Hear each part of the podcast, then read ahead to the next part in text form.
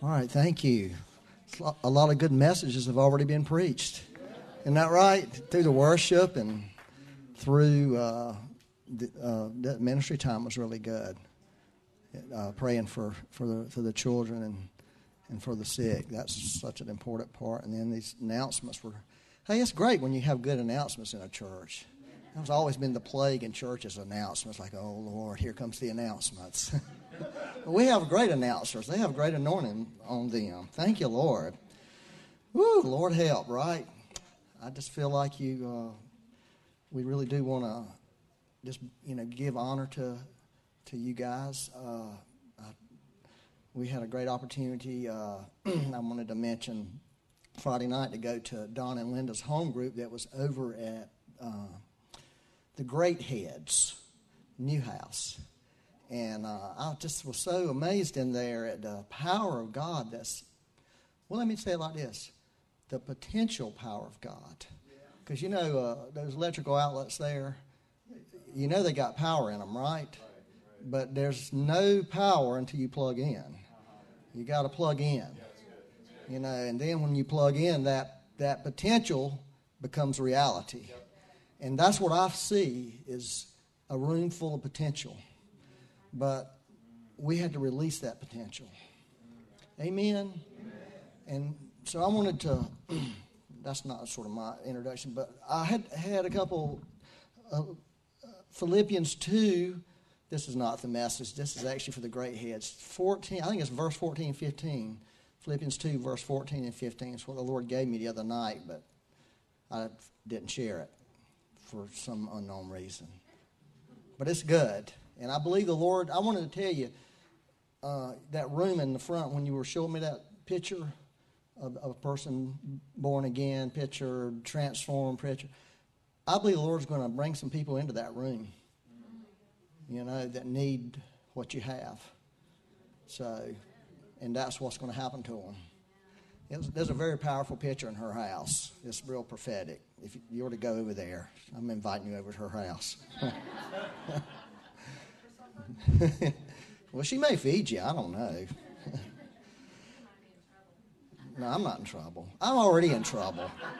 I'm just stalling for time. I'm going to get going. Okay. So I want to read a verse out of, out of Psalm 90 to you.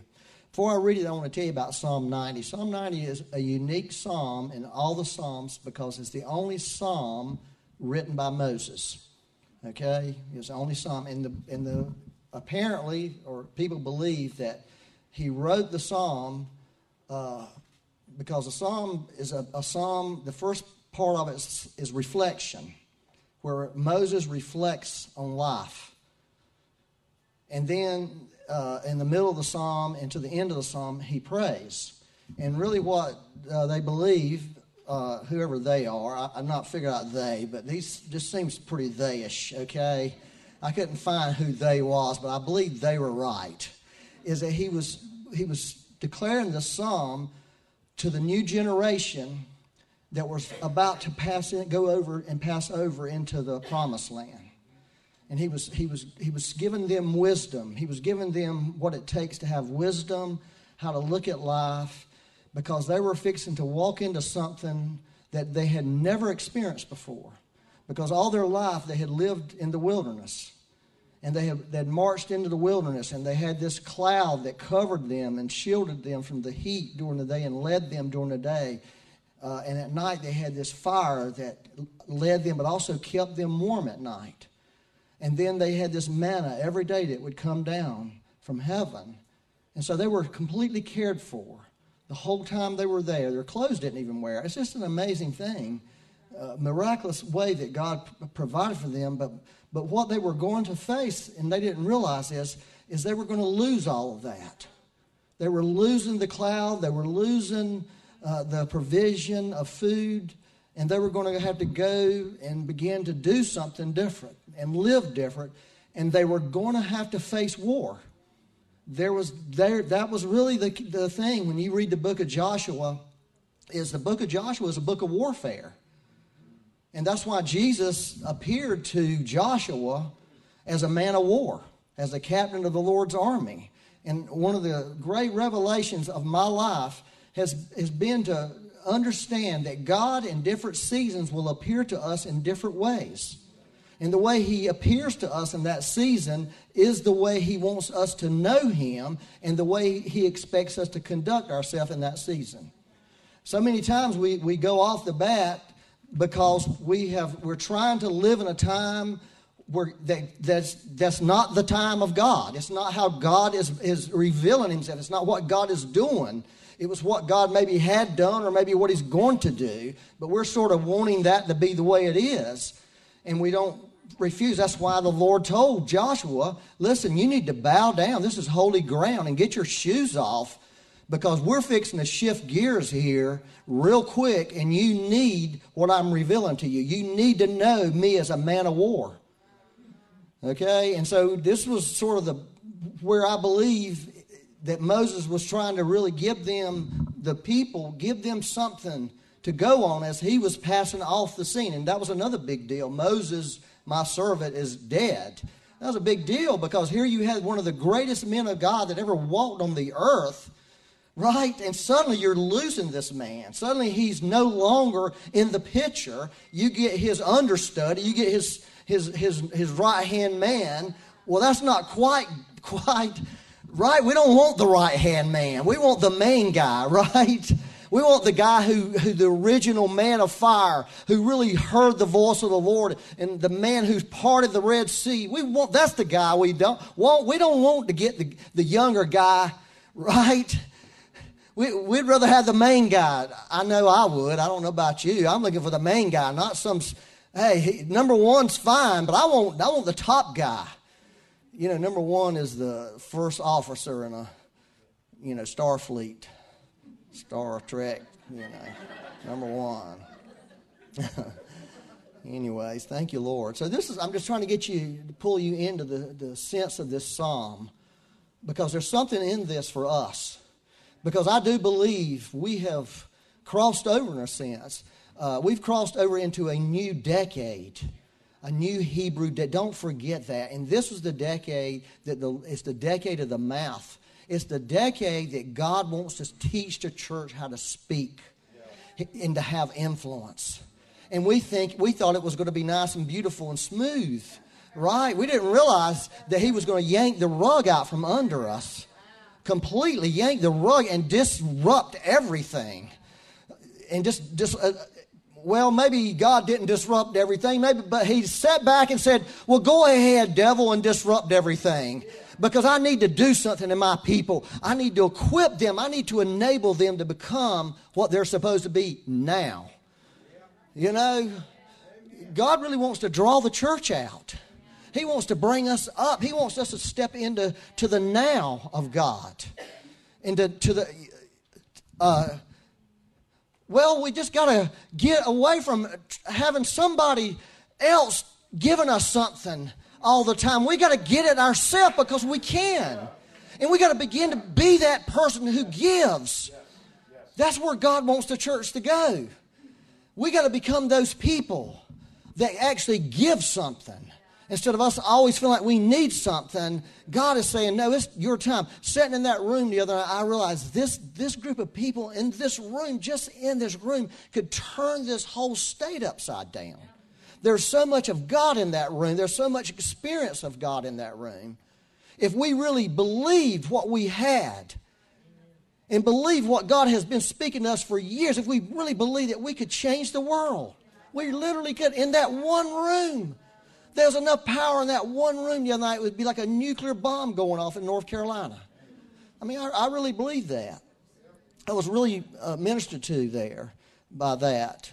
But what I'm not ministered to is how we, we are holding back and, and we feel like we're lacking something and feel like we need something more.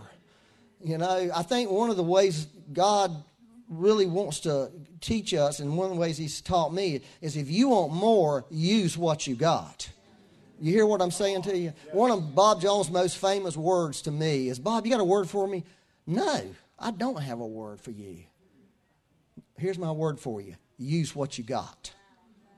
And the, the teaching really is this: is if we'll use what we have, then God will it opens the door for God to give us more. But God's not going to just keep pouring into us, and it just is like the Dead Sea. There's no outlet. There's no there's no flow in it, and we wonder why we feel stale. We wonder why we don't feel like God's using us. We wonder why we don't get revelation. It's because we're not taking what He's already given us and putting it to work and putting feet on it. That's why James said faith without works is dead. He, that's not a works versus faith statement. He was just saying if God is speaking to you, if God is revealing himself to you, there's got to be something that comes out of that. Otherwise, all that he said and spoke to you is just going to create knowledge in you. And knowledge puffs up. Knowledge will take you down. And that's part of our problem. We've had all this revelation, but we didn't do anything with it, and it just became knowledge. You know? And God doesn't want us just to have knowledge. He really doesn't. He wants us to have revelation, and out of that revelation, life can flow. Are y'all good? Just go this morning. Anyways, that was the introduction. Maybe I should just go ahead and end this thing right now. It could go downhill real quick. Trust me. It's agonizing. We're in an agonizing time. We really are. God has, listen, I want to tell you this. I want to, I want to tell you, I tell myself this every day now, is don't hide in your comfort zone. Don't hide in your comfort because your comfort zone is, is going to fool you and let you down. You got to get into Holy Spirit's comfort zone. That's the safe place. He has a comfort zone for you. The problem with his comfort zone, it don't feel that good at first. He wants to get you out of your comfort zone. Okay? He, and that's what he has done. He has allowed the world to be shook because He wants to shake us up and get us uncomfortable. Stir, you know, like the old analogy of the eagle stirring up the nest. I'm just going to hush about that. But I do believe if you'll do that, if you will allow yourself to make a shift, to make a transition with the Holy Spirit, you can begin to really be, see like an eagle. You can begin to see what God's doing and hear what God's doing instead of seeing what everybody else in the world's seeing. That's what we've got to get, y'all. We've got to get. God has a different view of things. And if all we see is what everybody else sees, what are we and what good are we? We're no good because if we're not seeing what God's seeing, we're not able to understand what's happening. And that's really what Moses was trying to teach those people here. Okay? I'm going to go ahead and read it just to get over this. It says in verse 12, this is where he begins to pray. First uh, 11 verses is all about reflection. Beautiful. You need to go and read it. But this is a famous verse, right? Teach us to realize the brevity of life so that we may grow in wisdom. Isn't that beautiful? Uh, the New King James says, Lord, teach us to number our days so that we might gain a heart of wisdom and I wanted to read the Passion uh, Bible's little. It says, "Help us to remember that our days are numbered, and help us to interpret our lives correctly. Interpret our lives correctly. Set your wisdom deeply in our hearts, so that we may accept your correction." God, listen, God is doing a course correction. He's, correct, he's correcting the course. He's correcting the course of the world. He's correcting the course of the church. And our, our job is to correct with him, just like this. So that's what Moses was saying. Your life is going to take on a different course now. That, it's just not going to be the same, and you're going to have to adjust to it. And part of your adjustments is there is, are issues in this land that God has given you. Somebody else thinks it's theirs. You hear what I'm telling you? Somebody else thinks your promises are theirs. Somebody else thinks your future is theirs. Are you hearing what I'm telling you? That somebody else thinks it. And although God has given all that to you, you have got to go for it. You got to go get it. You're going to have to get it out of their hands. And that's what he was telling me. That's why he said, take your shoes off. Take you because you're going to have to learn how to step right. You're going to have to learn how to step in accordance with me.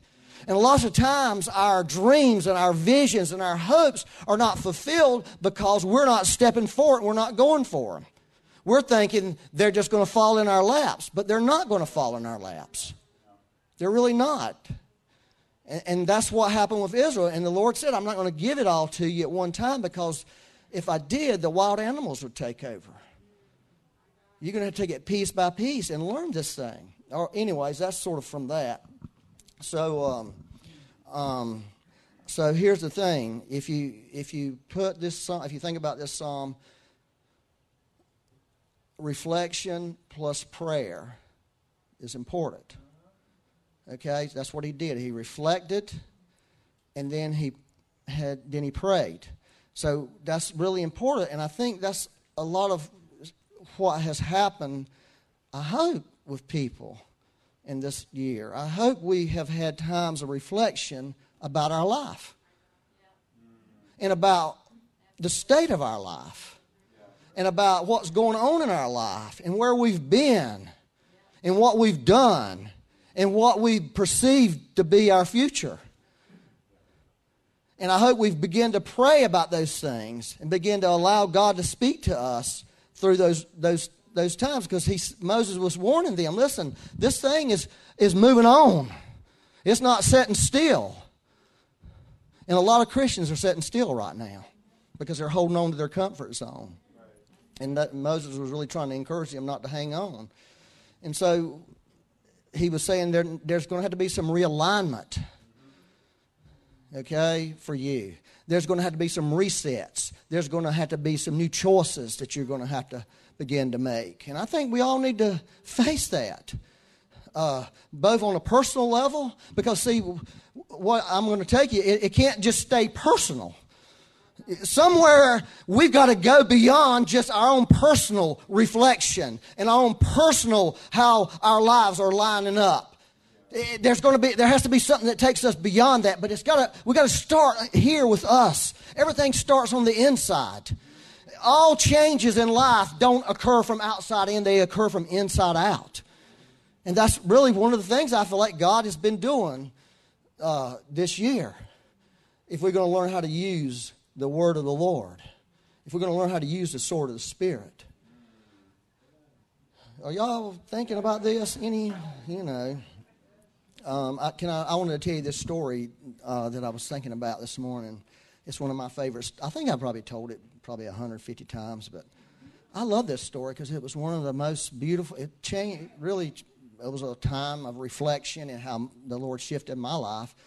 Um, it was this it was in 1995. Uh, this man named Fred Malier, he was an old man then, I thought. I don't think he was that old. I think I might be older than him at that time. But he invited me to go to Cuba with him. He was like a famous person in Cuba, like like like he was a like this legendary legendary guy down there. I found out once I got down there. So I foolishly agreed to go with him. Okay, I actually felt like the Lord wanted me to go and so um, I got to the airport. I was going to meet him in Miami. And I got to the airport in Miami, and there's Mr. Fred Malier uh, sitting on the floor, uh, white as a ghost, sweat dripping off of him, leaning up against the wall. And he said, Byron, I'm not going to Cuba because I have the flu. You can go if you want to, or you can turn around and go home. And basically said, goodbye and got up and walked off. And I'm thinking, what the heck? I'm thinking the Lord told me to go. Dumb, I'm going. I just went. I can't, I, don't know if I, Lord have mercy. Why did I ever say I would do that? But because at the time, you didn't go to Cuba, right? I don't know if you can now, I don't know what the situation is, but you did not fly from Miami to Cuba. I'll tell you that right now. If you wanted to get in Cuba as an American citizen, you had to do it other ways. That's all I'm going to say. And that was really where the problem came, is the way I got in there put me in a very vulnerable situation. It put me in a situation that I've never been in in my entire life. And I realized it as I was flying from this other country that I spent a few days with and met these crazy people they were all Christians, but they were the craziest people I'd ever met. I mean, they were just insane, man. They were Jamaicans. And they were just wild. They were they made the wildest Americans look tame. And oh my gosh, that world I went into. When you think about Jamaica, you think about beaches. Well, I'm gonna tell you, there's a whole other part to it. Has nothing to do with beaches. It's the part. I went to the part where it says when when they became independent of England, and a few years later the Queen visited and broke down and wept over that nation, how bad it was. I went to that part. I went to parts where they says, "Do not do do not walk two steps away from us." Because you're the only white person here, and if you do, you might not go home ever. So, like, hey, what am I doing here, Lord? Why did I say yes to this? But that was just the beginning. So, I mean, oh gosh, I just, oh Lord, I did some things now. I think, why did I do that? That was so stupid. God took care of me. But so I'm on this Cuban airplane, okay, going to Cuba. And I'm by myself, and I'm starting to think, like, number one, I was scared to death the airplane was going to crash because I'd heard so many bad stories about how everything was falling apart in Cuba, and uh, which it was. So I'm thinking, is the plane going to even make it? And number two, I'm in trouble. Nobody can help me. Nobody. Nobody in the world. Becky can't help me. My mom and daddy can't help me. My friends can't help me. I have put myself in this situation. The United States government can't help me. And so here I am. I have never felt in my life so vulnerable, and I was scared. Like, what have I done, Lord? You know, if something bad happens to me over there, they, I may never get to see my family again. And I was sitting in the airplane thinking about all that and thinking about my life and thinking about why, why I did what I did. And this story came to my mind. This, this memory came to my mind. And here's the memory. This is a, a beautiful memory. The memory was I heard this testimony of this surgeon. And the surgeon was, his testimony was this. He was, you know, one of these uh, orthopedic surgeons who did surgery on people. There was a little boy whose arm was severed, completely severed, right there. And he was going to be the surgeon that was going to attempt to reattach the boy's arm. Okay? And so he was in his office getting ready for the surgery, you know, reading his anatomy books. He was a believer. And he felt the Holy Spirit come on him. And he looked up, and it was like he looked to his wall of degrees and certifications. And the Holy Spirit spoke to him right then and said, Everything, all of that was for right now. And when I thought about that, I realized I'm sitting in this plane and I knew God had prepared my life for that moment. That God didn't allow me, He did not really put me in a situation that, and I knew all everything I had experienced my entire life, God had prepared me to go and be on that airplane and have the only thing that I had at that moment was God. That is the only thing I had. I only had God. That's a, not a that sounds beautiful, but it's, it's terrible. Because you realize how many other things that you have in life that you can pull on, that you can rest on, that you can look to. But at that moment, all I had was this person. And then I had the concern of we had to bring all our own food in there because the people we were going to minister to were too poor to feed us, and we were going to be there for a week. And I had to haul this food in. They said if they catch you with that food, you could be in big trouble with them. So I'm thinking I got to don't, you know, I was telling you all these things not to do with the people to try to, don't act American on them and try to smart talk them. the airport lands, you know, the, in those days in the United States, you could walk back to the gate. Remember that? You could, you know, you never saw people walking around with AK 47s waiting on you. There was waiting on us soldiers with AK 47s. Oh, God, they found me out.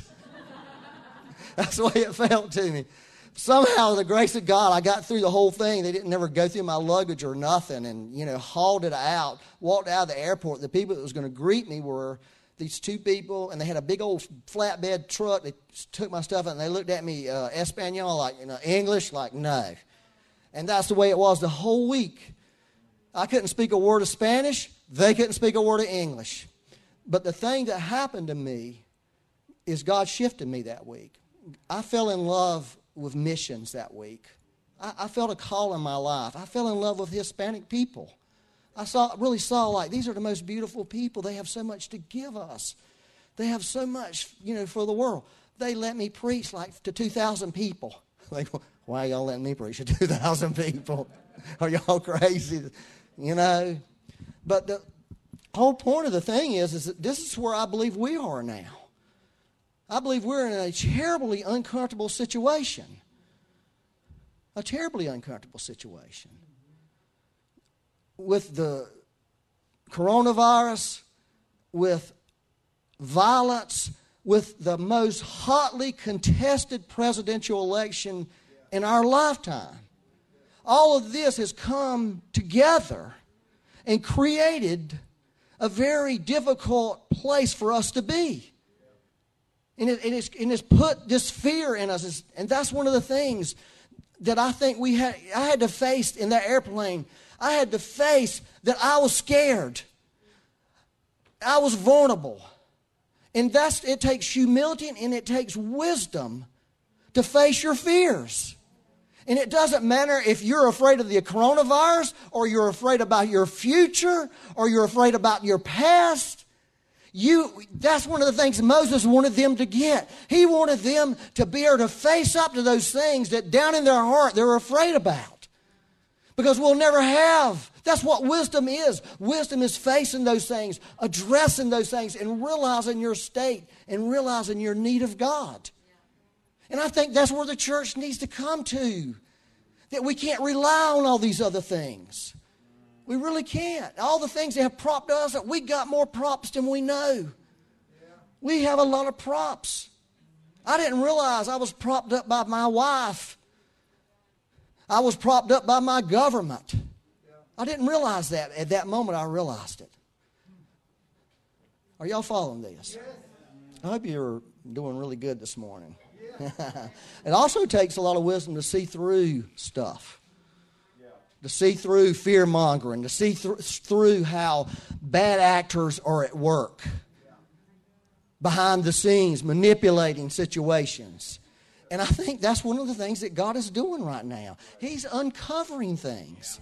Don't turn your head and hide your face from it and say that's conspiracy theory. Some of it may be, but we need to really open our eyes. Wisdom says, see these things. See these things. Not to let them run you off and push you away, but to see. Because God sees them and He wants us to see things. Because He wants us to do something about some stuff. See, that's the thing. That's what Moses told him. You're going to have to do something. You need this wisdom because you're going to have to do some stuff. I'm not going to be there to fight your fight for you. Oh, Lord help. Y'all, mm-hmm. Okay, thank you, Doug. Good old Doug Murdoch.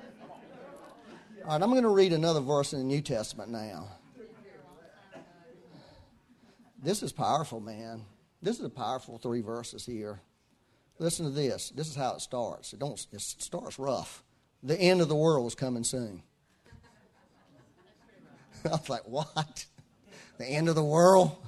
Oh, we're at the end of the world? I mean, good Lord, he said that a long time ago. Think about what he was saying. He wasn't trying to put a date on the world ending. He was trying to inform people because Jesus had already told everybody in the last days it's going to be tumultuous times. The last days, difficulties are going to come. Peter was saying those things are soon upon us. In his day, they were very soon upon them. They went through a little bit of an end of the world, right? They really did. And then he gave some amazing counsel. Okay, now this is this is the word of God is our counselor. If we would listen to it and do it, it will make the difference. And this is what he's the end of the world's coming soon. In other words, he could say, you know, bad times are on you, trying times are on you. I think what Paul said uh, in Timothy, 2 Timothy 3 1, he, he, this is what he said. You should know this, Timothy. Don't you love that? You should know this, that in the last days there will be very difficult times. You should know this. Christians should know this. And we, we and when we know stuff like this, then we can begin to understand some things and begin to adjust ourselves instead of trying to act another way. And so, um, he said, therefore, right? Everybody knows when the Bible says therefore, right? The old preacher trick. It's there for a reason. Troubled times are here, therefore, here's what you need to do. Isn't that beautiful how God has addressed things? He said, Be earnest and disciplined in your prayers. That's what he said. Earnest and disciplined. And so I think that's really one of the things that we're going to really have to think about is our prayers. Because I think that's really what the God is calling the church to do right now. I, I, I want to say this, okay? I really don't want to say. I wish I didn't, but we're just in a time of war. Y'all, face it. We're in warfare. You can say no all you want to, but you're the only one fooling yourself. We're, we're in war. Now, here's the thing about this warfare stuff. Back in the, I guess, 80s, it was really sort of a trend in the church, uh, move in the church. I don't know. And there was a lot of that. I really got into that spiritual warfare thing. And, but there came a time when I had to get out of it. Okay? And here's why because it hurt my heart too much. It hurt my heart too much. I couldn't, I just could not deal with that kind of intensity in the spirit all the time because my flesh just couldn't stand up to it.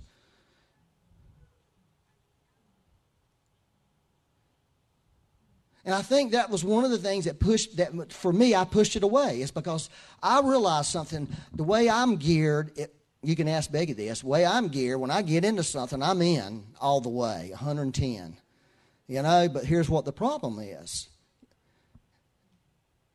You have to be able to walk away from stuff. You can't live in that state.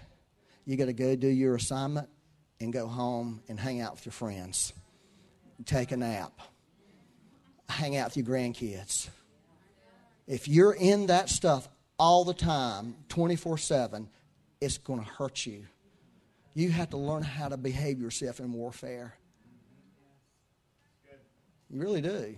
It, those soldiers and more that are like get stuck in this combat situation for days on end, they come back almost lost their minds. Almost lost their minds because of the intensity of what they were in. God didn't create human. Chuck Moore, y'all, many of y'all know Chuck Moore.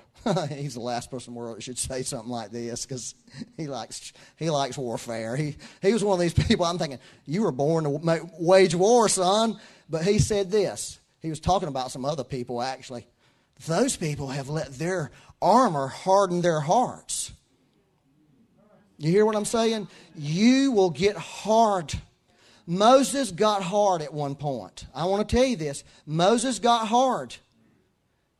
He struck a rock when Jesus said, Speak to it.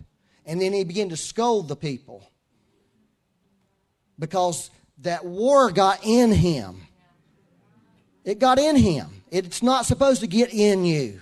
I'm just giving you some good advice that I learned the hard way.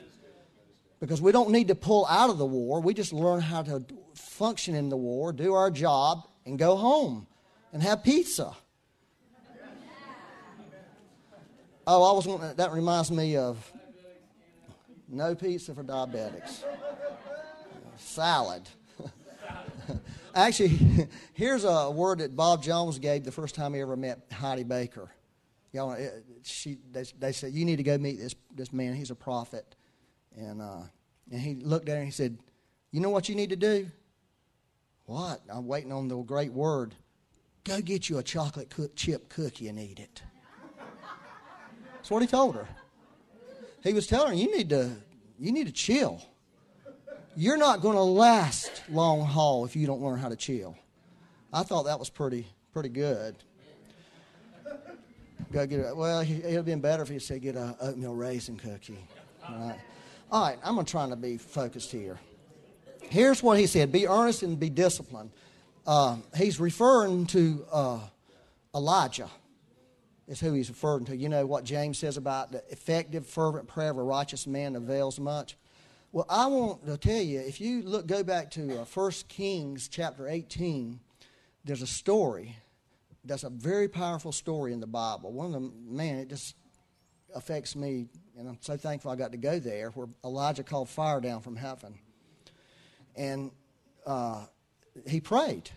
He called fire down from heaven, and then later he broke a three-year drought through his prayers. That's how powerful his prayers were. And but one of the things he did when he, he let the other prophets of Baal do their thing for a while, and then finally they gave up. And first thing he did, he he called the people. He said, "Come to me." That's what he said. "Come to me," and the people came to him. And then he did something that I thought was amazing. It says he rebuilt the altar of the Lord. He rebuilt the altar of the Lord. And I believe that's what God's doing right now is he's calling his people to himself. And he wants to and an altar speaks of worship, it speaks of prayer, it speaks of consecration. And that needs to be rebuilt in our nation. The altar of the Lord needs to be established in the United States of America. It's our job to do that.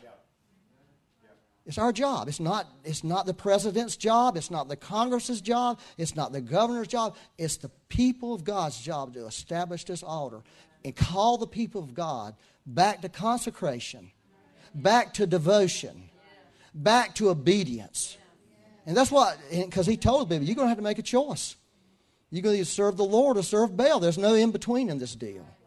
And, and that's what he told them that day. And then he called that fire down. And then he went and, and prayed about the, the drought. And before all he saw, is, the Bible says all he saw was a cloud the size of a man's hand. And he got up and started giving instructions because in his mind, that's the rain. We wouldn't think it.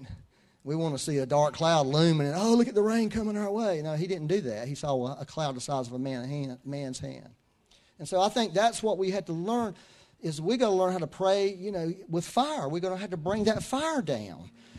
We got to really tap into the fire of God to really, really see God do something. And it's going to take obedience. It's going to take seeing the, our own personal altars restored, our own personal devotion to the Lord. Some of you need to repent in this room this morning because you've fallen into to, to sin. You've sinned. You, you, you've compromised. And I'm just going to be straight with you. And don't tell me you haven't because I know you have. Because you're a human being. And that's what we do as human beings. We sin if we don't really have fire, uh, the fire of God working in our life. And little by little, we begin to compromise, little by little by little. And then one day we find ourselves in a very compromised situation. And we really need to be people of repentance and realize, Lord, I've drifted far from what you wanted from me.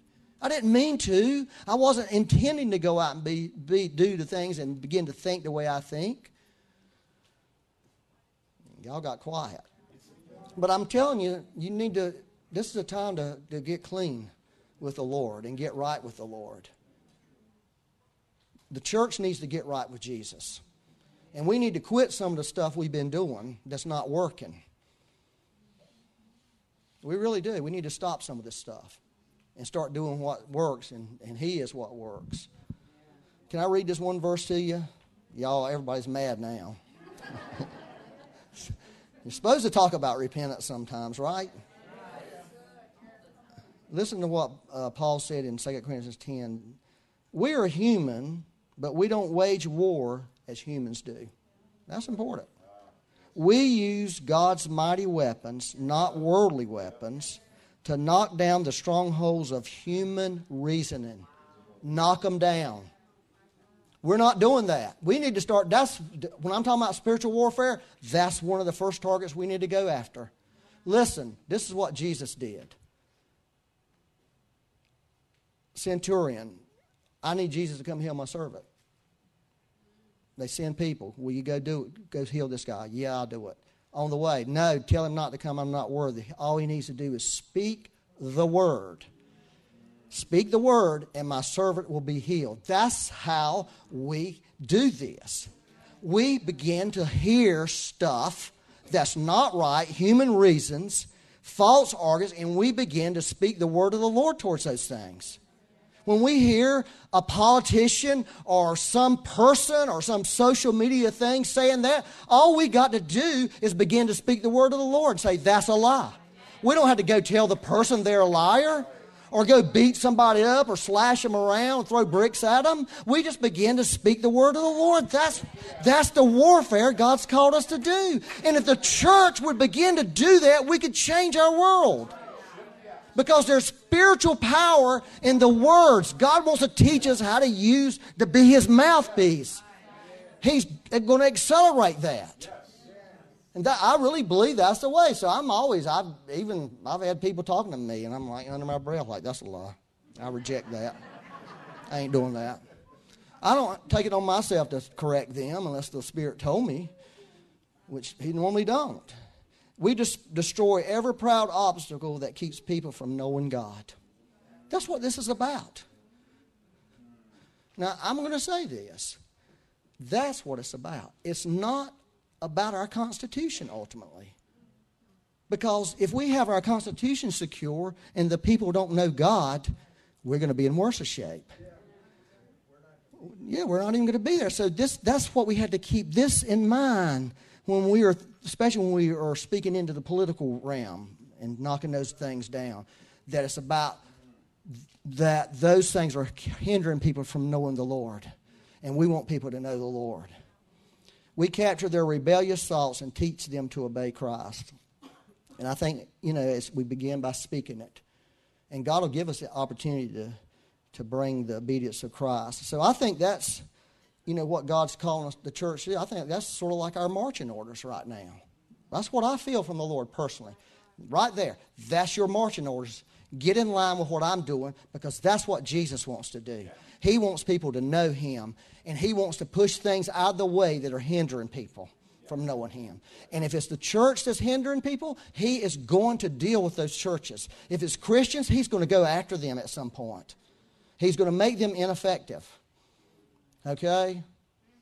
But we can be effective by speaking in agreement with the Holy Spirit and begin to declare things over our nations. And I'm going to tell you, it does no good to berate politicians.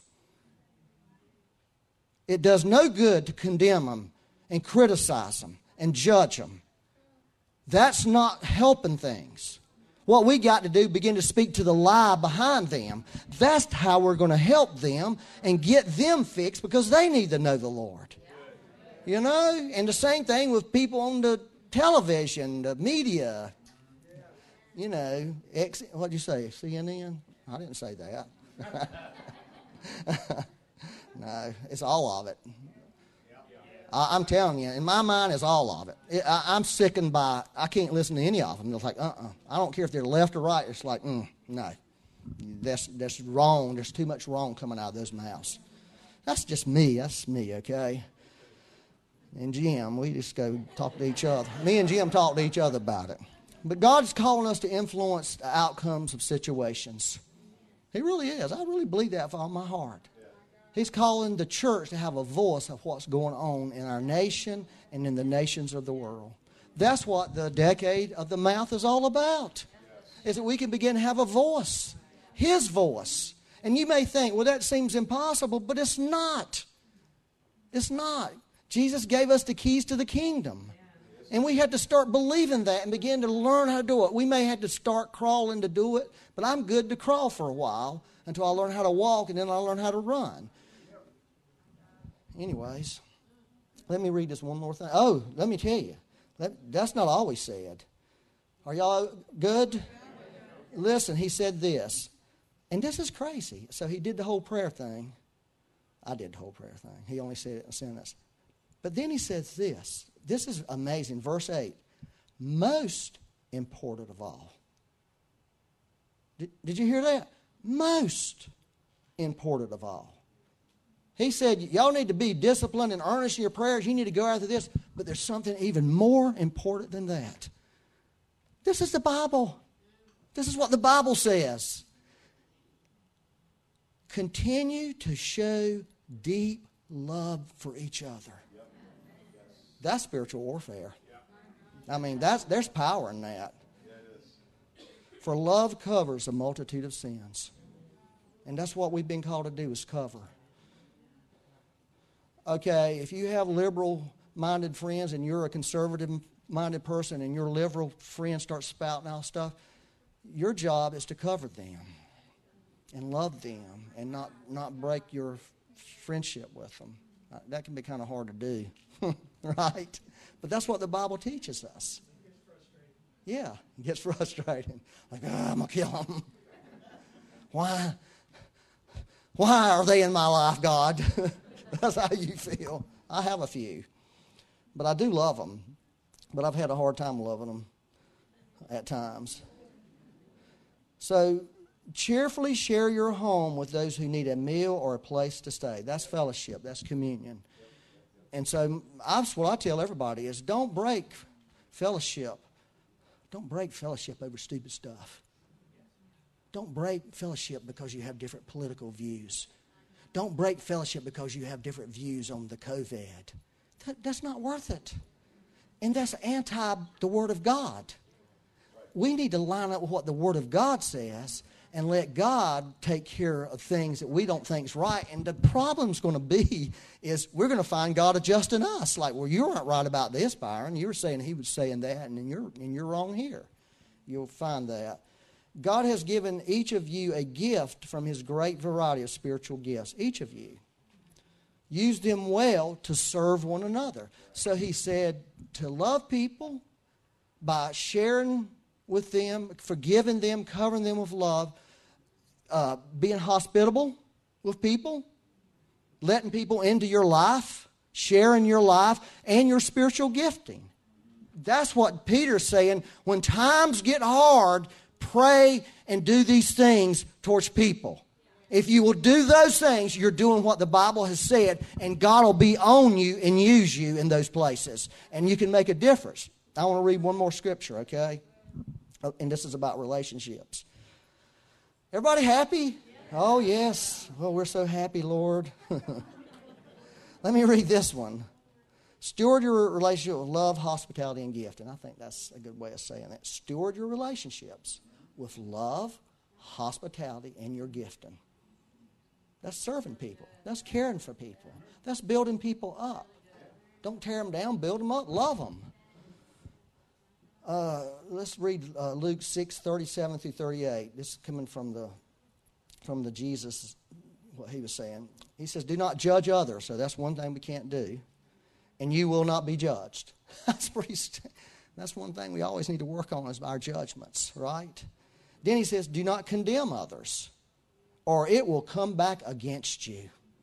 He was flat saying that if you condemn people, if you judge people, that you have differences with or you or not, or just because you don't agree with them, it's going to come back on you. So if we sit there and condemn the person in the political party that we don't like, it's going to come back on us. We don't have a right to do that.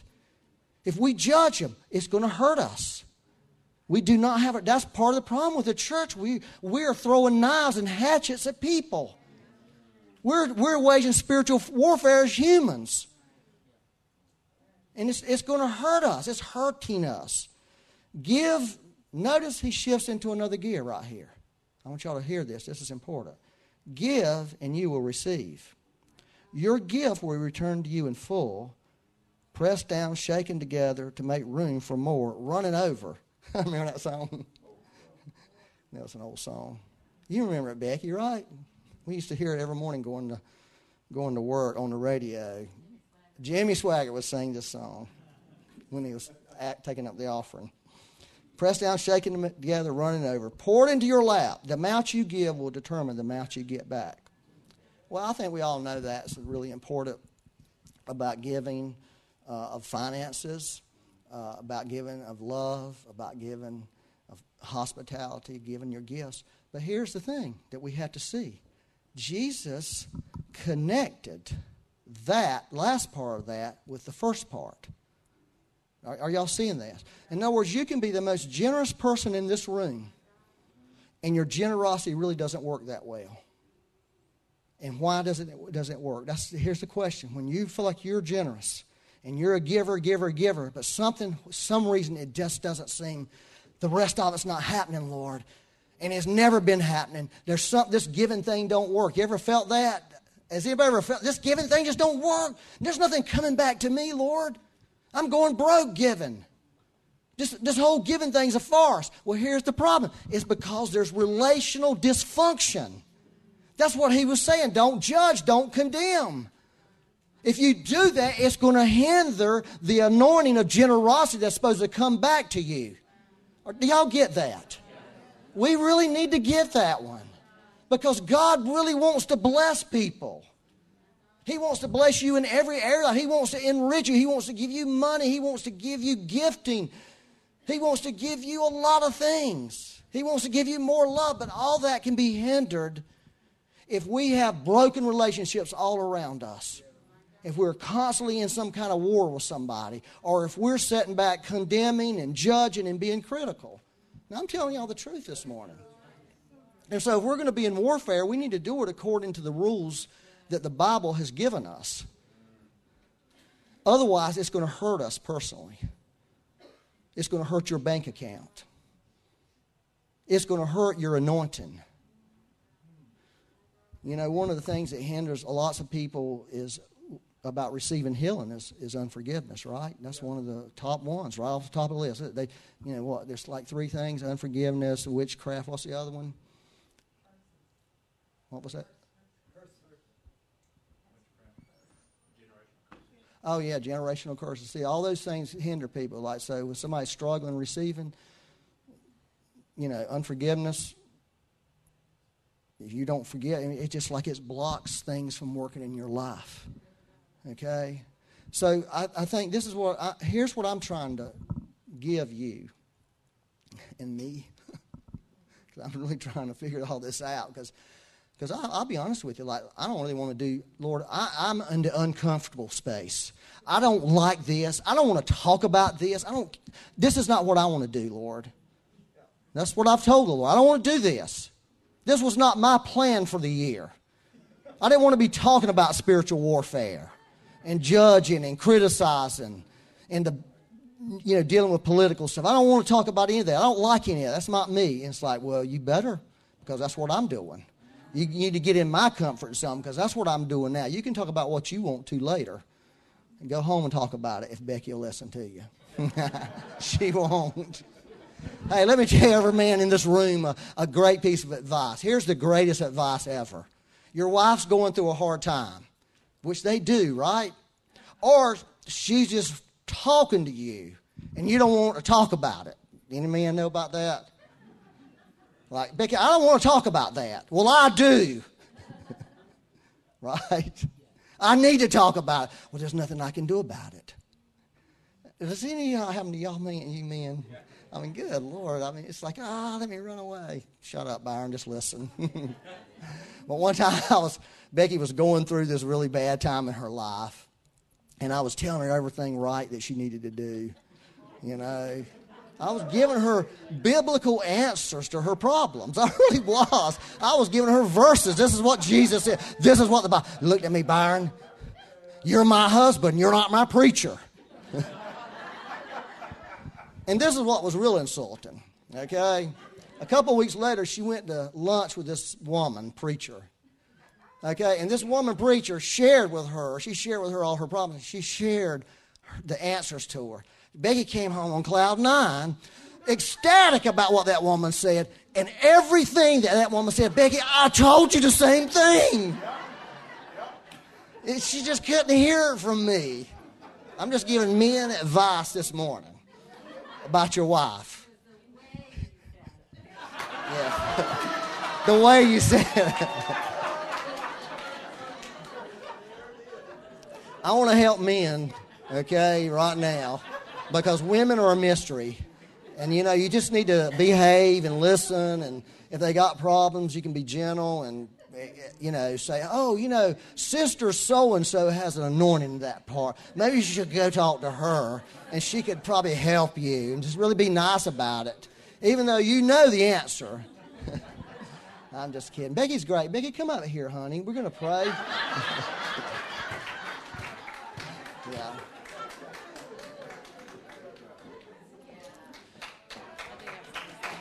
Yeah.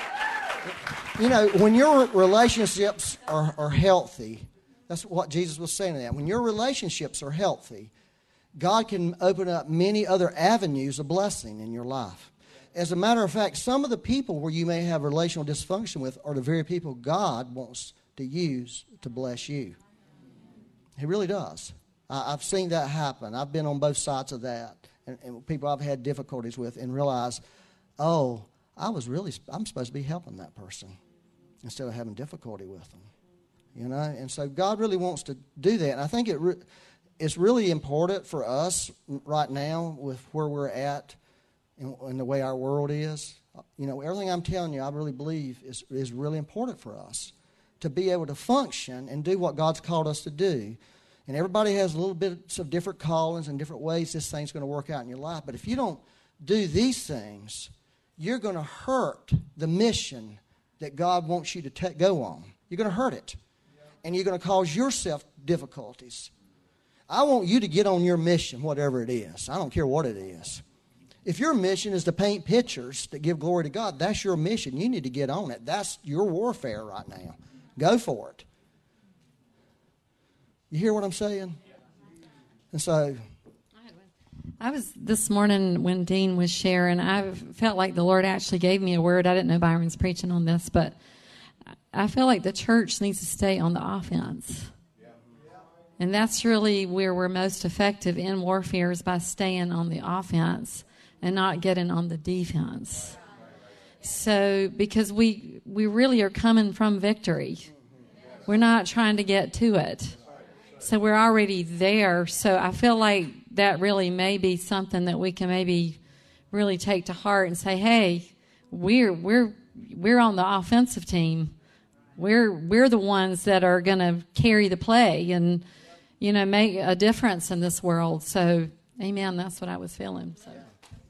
The best offense the best defense is a good offense, right? right? Yeah, yeah.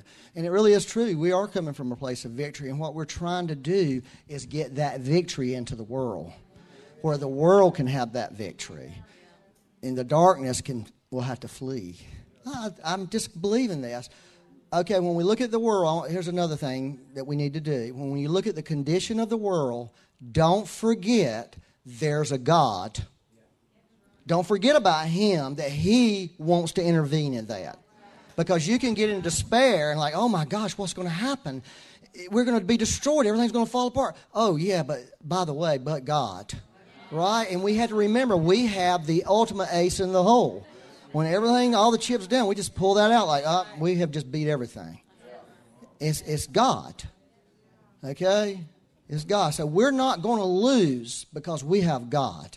And if we do have temporary setbacks, well, we're just going to double our uh, blessings, right? We're going to we're going to whatever setback you have, God is going to cause you to be a greater overcomer. Amen. I this week um, Dean sent me something where he read in the Old Testament that was it one angel yeah. smited seventy thousand people. Yeah. Let's one one angel so we need to remember the God of the Old Testament too. Yeah. I mean, look at, we need to remember him. That he's not some little God that is, has his hands tied. I mean, one angel. One. So we're just trying to say, hey guys, you know, the church is going to arise. I keep saying this to its finest hour. We're coming upon our finest hour. I believe that and I think for even other believers out there. We need to encourage other believers because lots of people are afraid. But we are coming to our very finest hour. But really what Byron said today is going to be the way we come into that is by really not being offended, not letting things get us, um, not and and coming from the offense instead of defense. And you know there and I believe firmly is that God is calling the church now to commitment. He's calling us to deeper commitment than we have ever walked in because it really will take us being committed to Him and to His kingdom like never before. And that is, is simply that. It's not, and I think if we walk this way, we're going to be some happy campers. Yeah, it's a shift, it's a change in our lives. There may be some things that change for us. There may even be relationships to change. But if we'll just get a hold of this and really see it this way, we are going to really have some good times ahead. They're really good times. It's going to be the church being what she was always meant to be. But it's also going to be the church also being what she was meant to be. A church that is fully committed to Jesus. He's the king. Committed to his kingdom. And that's where I see us going. But that's good. It's where I read this week where we're letting go of the trivial. Letting go of trivial things and pressing on. So, amen. I don't want to preach another sermon. So. She wants to preach. All right, so I'm going to just pray for you and ask the Lord to give you. You're you. I, when I look at y'all, you've got this. You're the people. You are God's army. You're the Caleb's and the Joshua's, the Pauls and the people. You are. You. It's not just some special people, high apostles and prophets. It's you. You're the apostles. You're the prophets. You're the evangelists. You're the teachers. You're the preachers. You have to believe that about yourself and see the, the circle of influence that God's given you and work in that world and release that that's in you. Whatever it is, whatever it feels, the, the gifting. You know, the ho- hospitality is healing. The healing the love, this in, in the world that God's giving. Figure it out. Ask the Holy Spirit to show you, and begin to just step out in faith, and you you'll see God move through you. You will. So Lord, I just pray that. I pray you'd convince us. Yeah, y'all stand up. You would convince us, Lord. Convince us of who we are in Christ. Convince us that we have we have the Holy Ghost. We got the Holy Ghost in us. He's in us. We got the fire that Elijah called down. We got that fire living inside of us. And I pray today that every person in this room, that fire would begin to burn in their heart like those two men on the road to Emmaus. Or those two people. Maybe one of them was a woman. But I pray in Jesus' name that our hearts will begin to burn. Begin to burn. And we'd just pull on the oil. Just pull on the oil. No more, no more being a foolish virgin. You hear me? No more. No more foolish virgin stuff. Get your oil. Get your communion. Get your oil from heaven. Just keep receiving it, receiving it, receiving it, receiving it, receiving it. And you'll have a fire that'll burn out of control. You'll have a fire that'll burn, and nothing can stop that fire. Lord, we just ask you to release that fire this morning in our hearts, God. And release it upon us, Lord. In us and upon us. I pray you'd anoint people. You'd anoint them, Lord. Uh, anoint them with the Holy Spirit and power. Holy Spirit and power. Say, Holy Spirit and power. Not just Holy Spirit. That's what that says Jesus was anointed with the Holy Spirit and power. That's what He wants us to have. Holy Spirit and power come on your people in the name of Jesus. Hmm? Yeah. All right. One of the worst things about going to Walmart is seeing people there in their pajama pants. Una de las cosas peores que yo he visto en Walmart es cuando yo voy y veo a la gente en sus pijamas. No sé por qué, pero le molesta a Dean. Let's commit to getting up every morning Comprometámonos a levantarnos cada mañana and putting on the full armor of God y, y a every day. ponernos la armadura Every day. completa de Dios todos los días. And then go out and engage in the battle. Y nos metemos ahí en la Okay. batalla.